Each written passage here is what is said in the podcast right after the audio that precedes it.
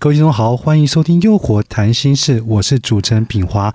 今天很高兴邀请到我两位好朋友，一个是大树教练，欢迎大树教练。品华好，听众朋友们大家好。好，第二位是志平，欢迎志平兄。各位听众朋友大家好。好，上次我们谈到那个安东尼罗宾大师，他对领导力有一个看法，他不是创造很多的呃追随者，而是创造更多的领导者，是的大概这个意思，对不对？是的那细节部分是不是请志平再先补充一下？可以可以。呃，其实这一句话出来之后，其实我问过了很多的朋友，其实每一个人对他都有不一样的理解跟不一样的见解。那我可以说说我自己的。那我的想法是这样子，因为我去从实际的面去观察这个，嗯，这个商业的社会好了，应该是说，并不会有任何一个人他希望一辈子都是追随别人，因为一个追随者，他也希望有一天可以成为领导者。那如果每一个追随者都成为领导者，那领导者就没有人可以领导了。对啊，呃如果以这个逻辑来看是这样，所以这句话，我觉得它含义是很深的。一个真正的领导者，是不是创造出更多的追随者，而是创造出更多的领导者？我我认为他最后会衍生到一个状态，就是他会是一个精神的指标，或者是一个精神的领袖。当一个精神的领袖，举例，我记得我上一集那个大叔教练有提到，比如说像刘备，刘备他底下有很多将，这些将他也是领导者啊，他领导了他的兵，他领导他的军队。如果这些关羽啊、张飞啊，他们没有办法成为领导者，那刘备永远也不会是刘备，刘备永远不会成为一国的君主。我觉得那个概念是这样子。哦，所以领导者其实有分层次。我记得大树教练你有讲层次的问题，你要不要再再说明一下？其实我想层次还是最终就是我上集讲的，最终是以他的成就，他领导了多少人。但但这人一个是一个是量，一个是值嘛。好比我举个例子，好比说一个五星级上将，那他底下一定领导很多将军。那那一个将军可能底下只是很多的将官，那例如说什么呃上尉、中尉、上校啊、中校之类的。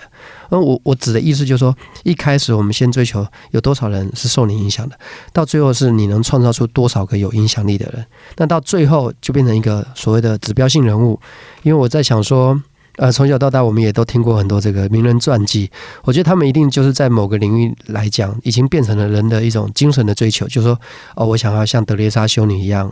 啊，我想像这个马丁路德金啊，金恩博士一样，或者我们想像这个孙中山先生啊一样，类似，就他已经变成一种精神上的向往。当然，呃，曾经某个时候我还蛮向往说，如果我能像贾博士那样子去开创他的公司的话，我也觉得是一件非常有成就感的事情。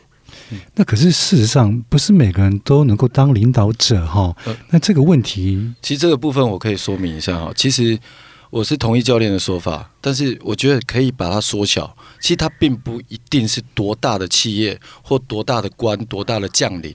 我举例哦，像一个家庭，一个父亲，一个父亲，他当然就是这个家庭的一个领导者。也许他小朋友还小，三岁、五岁、十岁，他都是这个家庭的领导者。他可以不断的去带领他的家庭去走向更好，或者是更不好的一个未来。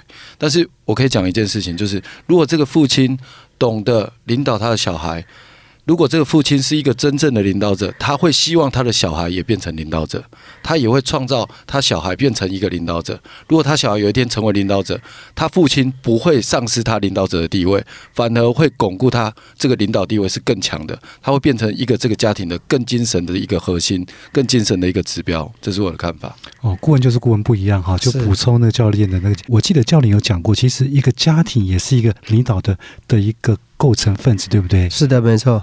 我觉得在一个家庭当中，如果要和谐吧，就是不要有多头马车，就是不要有同时两个将军在下命令，因为你会让孩子无所适从。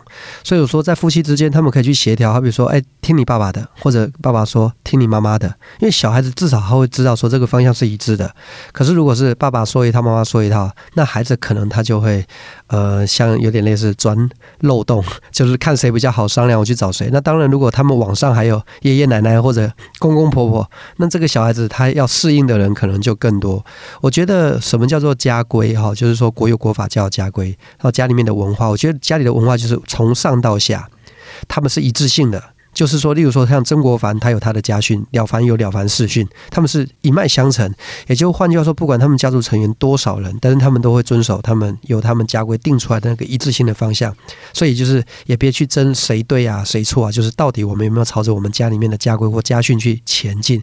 我觉得这是塑造小孩子他有一定他的领导风格和领导力、领领导思想的一个很好的养成环境。是那是不是能不能讲讲说，是不是如果呃爸爸有他的领导风格，妈妈有他领导风格，就是各有领导风格，小孩子可以去学嘛？这样是不是能够综合他的领导力就会更强？